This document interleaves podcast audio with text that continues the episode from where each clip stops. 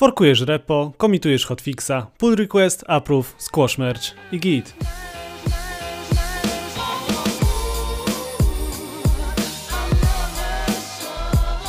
Witajcie w glosariuszu programisty, podcaście, który pomoże Wam odnaleźć się pośród wszystkich wyrażeń ze świata koderów, niezależnie od tego, czy swoją przygodę z programowaniem dopiero zaczynacie, czy macie już trochę doświadczenia.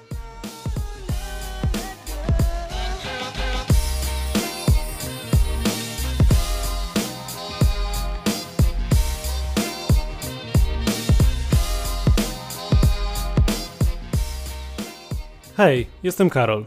Jako, że jest to pierwszy odcinek, wypada mi opowiedzieć trochę o sobie. Kodzeniem zajmuję się od chyba 8 lat, profesjonalnie jednak od 4. Na co dzień pracuję jako senior full stack developer.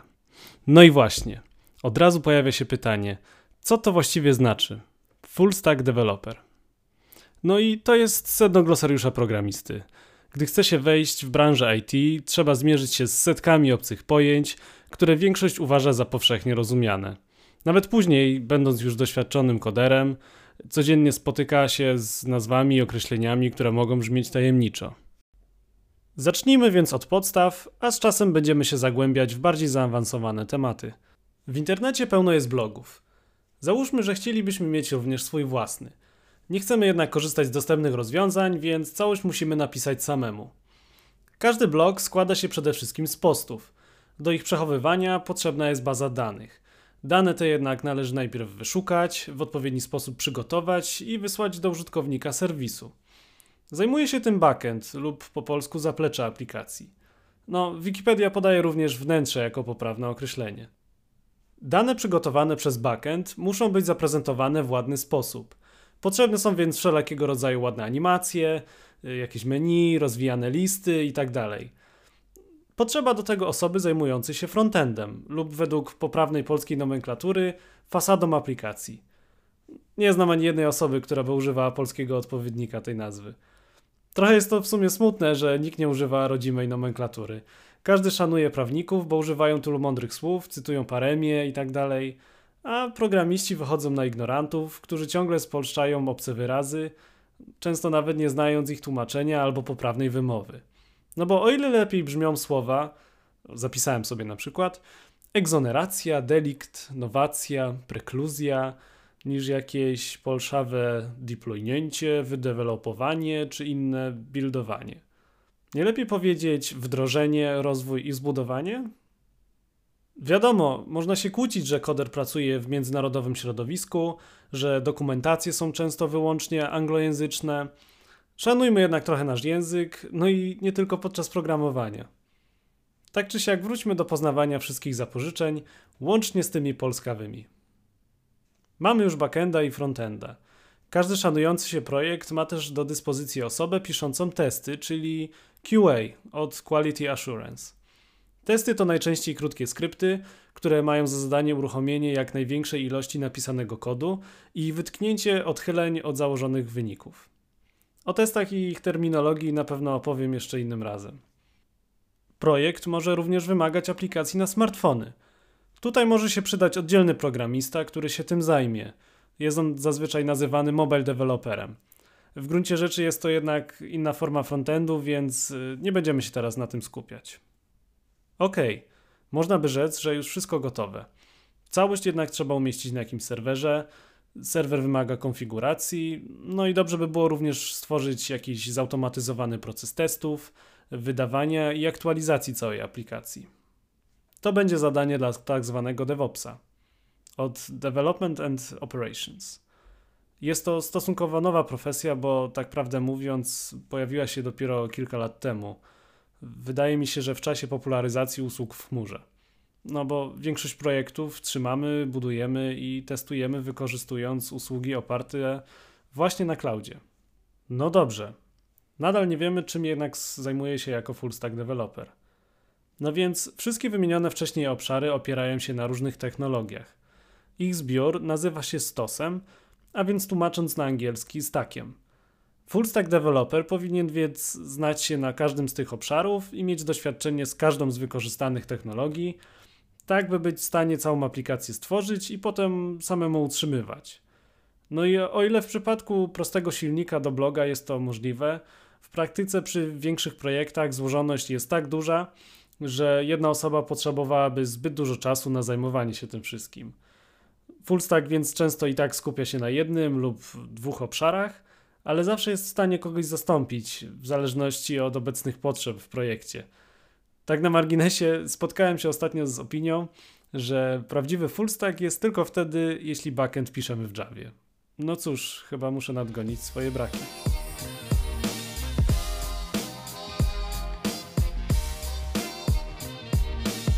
Co więcej mogę o sobie powiedzieć? Pierwszą moją większą próbą twórczą było stworzenie małej gierki w silniku Unity i wydanie jej w sklepach Play, App Store, a nawet jeszcze wtedy Windows Phone. Była to gra z koszmarnym sterowaniem, małą ilością pobrań i kilkoma niezbyt przychylnymi recenzjami, no ale czego się przy tym nauczyłem i ile radości z tego wyciągnąłem, to moje. Na moim kanale na YouTubie nadal jest y, dostępny trailer tej gierki, więc y, polecam zobaczyć i może będzie to dla kogoś jakaś motywacja, y, że początki wyglądają, no wiecie, tak sobie. Samo Unity to silnik do tworzenia gier, zarówno dwuwymiarowych, jak i trójwymiarowych. Można więc tworzyć w nim prostą platformówkę, albo nawet strzelankę z super zaawansowanymi efektami graficznymi. Zresztą, jeżeli sprawdzi się listę popularnych gier na stronie Unity, yy, które wykorzystują ten silnik, można być naprawdę zaskoczonym.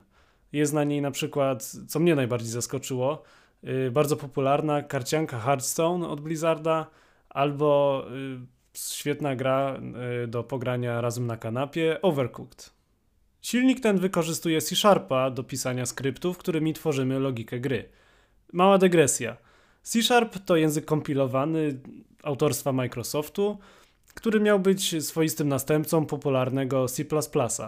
Sama nazwa, gdy zapisana, przypomina C i ligaturę czterech plusów. Jest też inne wytłumaczenie dla tej nazwy, e, którym jest odniesienie się do zapisu muzycznego, gdzie hash oznacza półton, więc język ten jest tak jakby pół tonu wyżej niż C. Wracając do Unity. Modele 3D możemy zaimportować z większości popularnych aplikacji graficznych, łącznie z darmowym Blenderem. Ogółem w moim przypadku stworzenie prostej gierki nic mnie nie kosztowało.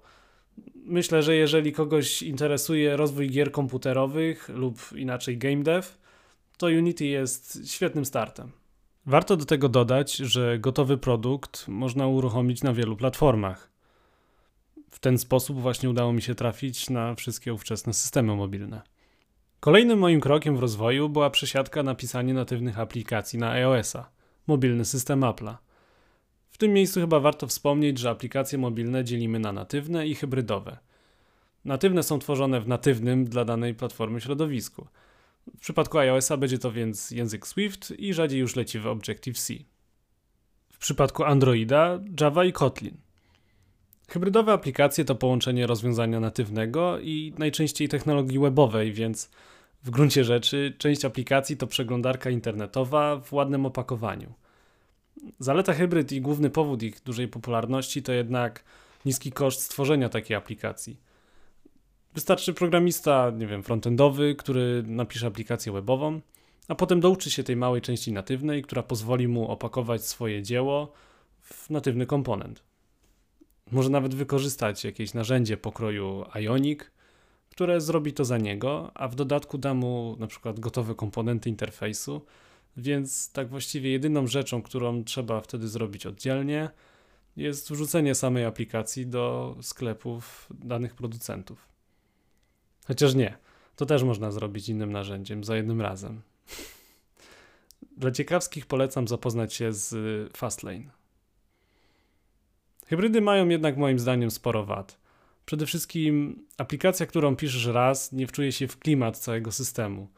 No bo iOS i Android mają swoje, nie wiem, smaczki designerskie, jakieś różne gesty i inne elementy, które mają na celu wyróżniać te systemy, odróżniać je od siebie. No i albo trzeba to jakoś oddzielnie obsłużyć samemu, co powoduje utratę tej zalety, którą jest właśnie pisanie wszystkiego raz, albo trzeba to olać i narazić się na krytykę ze strony użytkowników. Kolejną dość istotną wadą jest y, niższa wydajność takiej aplikacji. Natywne apki zawsze będą miały super płynne przejścia i animacje, no a hybrydy nie zawsze. Jest na szczęście jeszcze jedno rozwiązanie, będące trochę kompromisem. Są bowiem rozwiązania jak React Native, Xamarin albo wyjątkowo ostatnio popularny Flutter. Pozwalają one pisać w jednej technologii, ale dają wynikową natywną aplikację. Brzmi wspaniale. Oczywiście nie jest tak pięknie, jakby się mogło wydawać, ale do niezbyt złożonych aplikacji jest to dobre rozwiązanie. React Native pozwala pisać korzystając ze schematów znanych z web developerki.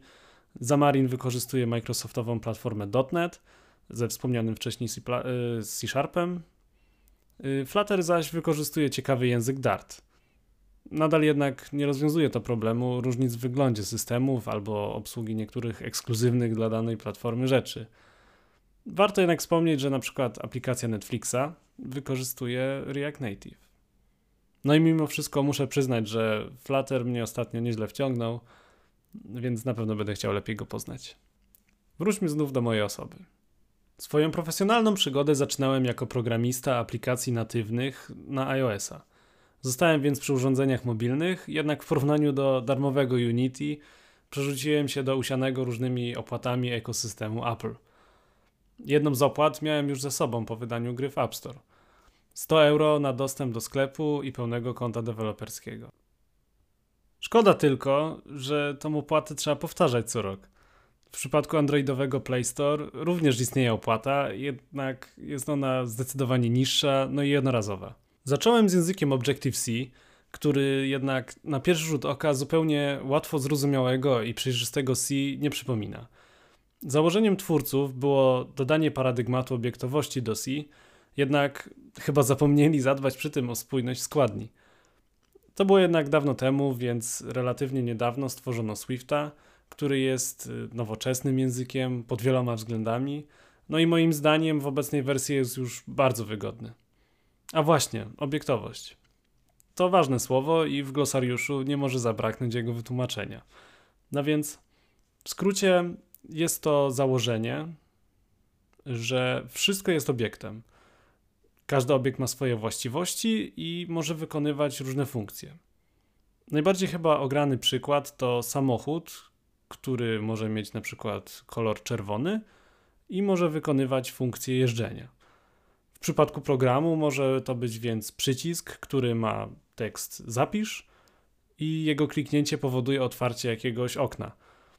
Język obiektowy to więc taki, który realizuje ten paradygmat. Takie języki to np. Java, C++, C Sharp, Swift. Programowanie na iOS-a sprawiało mi tyle radości, że nadal często wracam i staram się wykodzić coś małego. Tak wiecie, żeby być na czasie. Nawet mimo siermiężnego środowiska deweloperskiego, jakim jest Xcode, a którego nie da się pominąć i wymienić na jakąś alternatywę. Gwoli ścisłości. Zintegrowane środowisko deweloperskie lub IDE, jak Integrated Development Environment, to kobelaste aplikacje pozwalające łatwo pisać programy. Podkreślają składnie, proponują ulepszenia, budują aplikacje, zawierają symulatory i emulatory, które pozwalają testowanie aplikacji na różnych urządzeniach. iOS ma Xcode, Windows ma Visual Studio, Android ma Android Studio.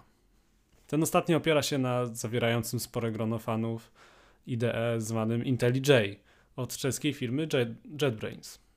Stworzyli oni całą serię IDE dla różnych technologii, w tym Pythona, Rubiego, nawet iOS-a. Nie podoba Ci się środowisko, z którego obecnie korzystasz? Istnieje duża szansa, że oferta JetBrains zaspokoi Twoje potrzeby. Niestety w przypadku iOS-a i tak Xcode na Macu zainstalowany być musi. Apple Think different. Żadna firma nie realizuje swojego sloganu w takim stopniu jak Apple.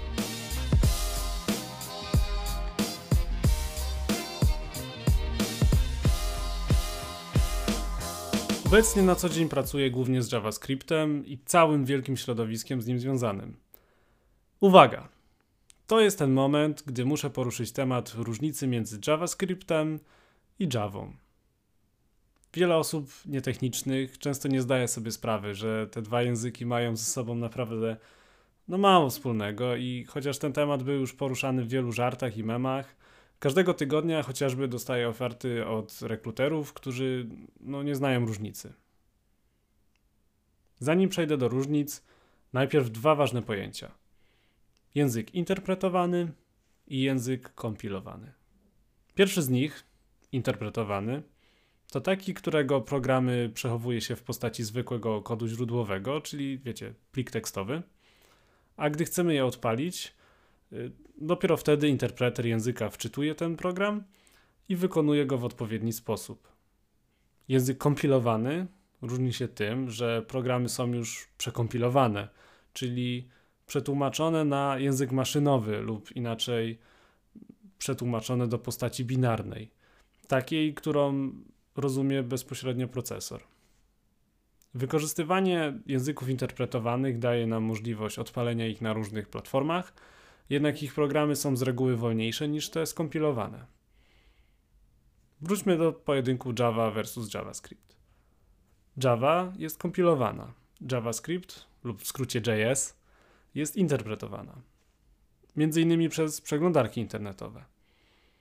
Obydwa te języki programowania mają różną składnię i semantykę. Skąd więc tak podobne nazewnictwo? Ogółem ciekawa jest bardzo geneza powstania nazwy JavaScript. W 1995 roku firma Netscape opracowała swój nowy, stosunkowo prosty język interpretowany. Miał być kierowany do obsługi przez jej przeglądarkę internetową o tej samej nazwie Netscape. Mm, sam język nazwano Mocha, jednak kilka miesięcy później zdecydowano się na zmianę nazwy na LiveScript. W tym samym roku powstała także Java, która była bardziej złożona, wymagająca kompilacji i generalnie przeznaczona do innych zastosowań. Szybko jednak zyskała na popularności, więc Netscape postanowił dobić targu z rozwijającą Java firmą Sun i dla lepszego marketingu ponownie zmieniono nazwę e, właśnie na JavaScript.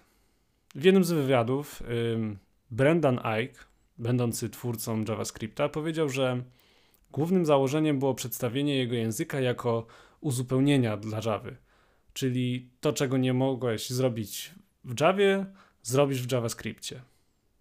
Obecnie zarówno Java, jak i JavaScript są znakami towarowymi Oracle, które to wchłonęło firmę Sun, więc no, to jest fakt, który łączy te dwa języki ze sobą najbardziej. Ciekawe jest to, że Microsoft nie chciał być gorszy i również stworzył swój język skryptowy przeznaczony dla Internet Explorera. Wymyślili nawet dla niego niesamowicie oryginalną nazwę. Uwaga, uwaga! JScript.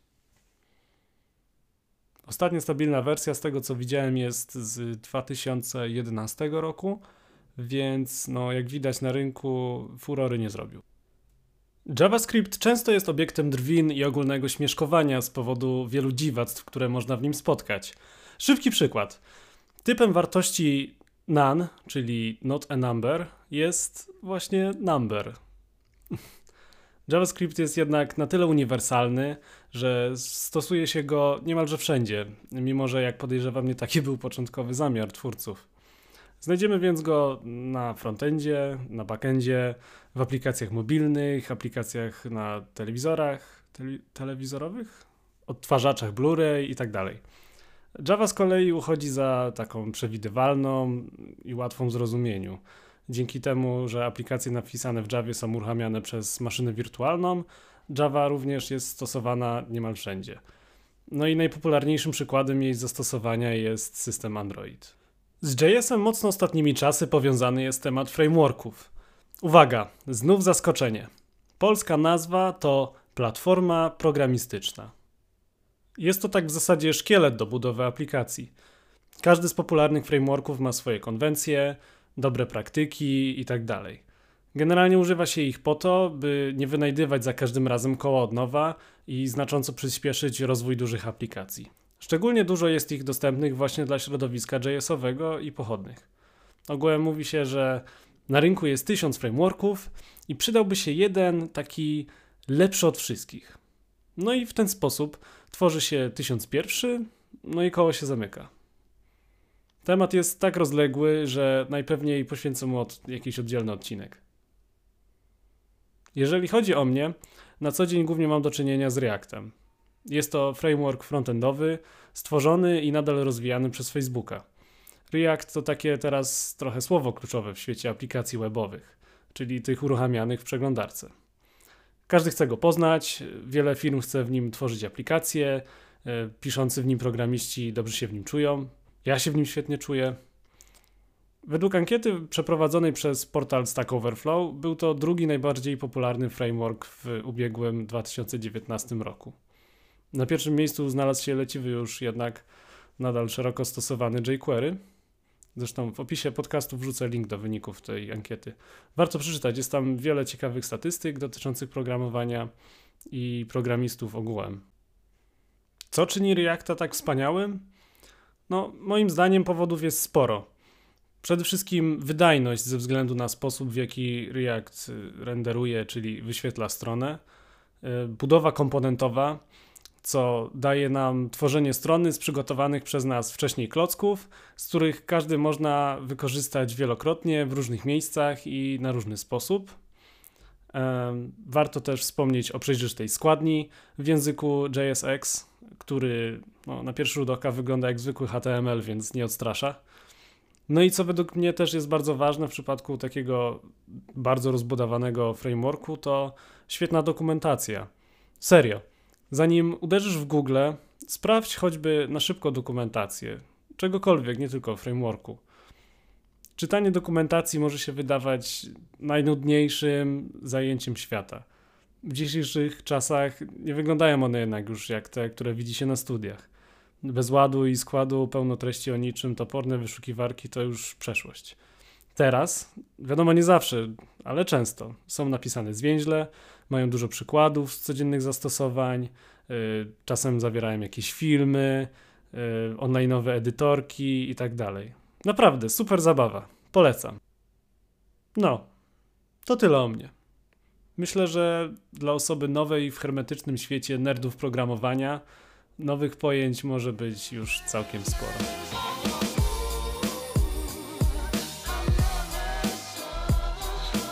Dzięki za wysłuchanie. To początek mojej przygody z podcastami, więc chętnie poznam Wasze opinie. Możecie pisać śmiało na Twitterze, do którego link znajdziecie w opisie podcastu. Oczywiście zachęcam też do subskrypcji, gdziekolwiek mnie słuchacie. Jestem na YouTubie, Apple Podcast, Spotify i Anchor.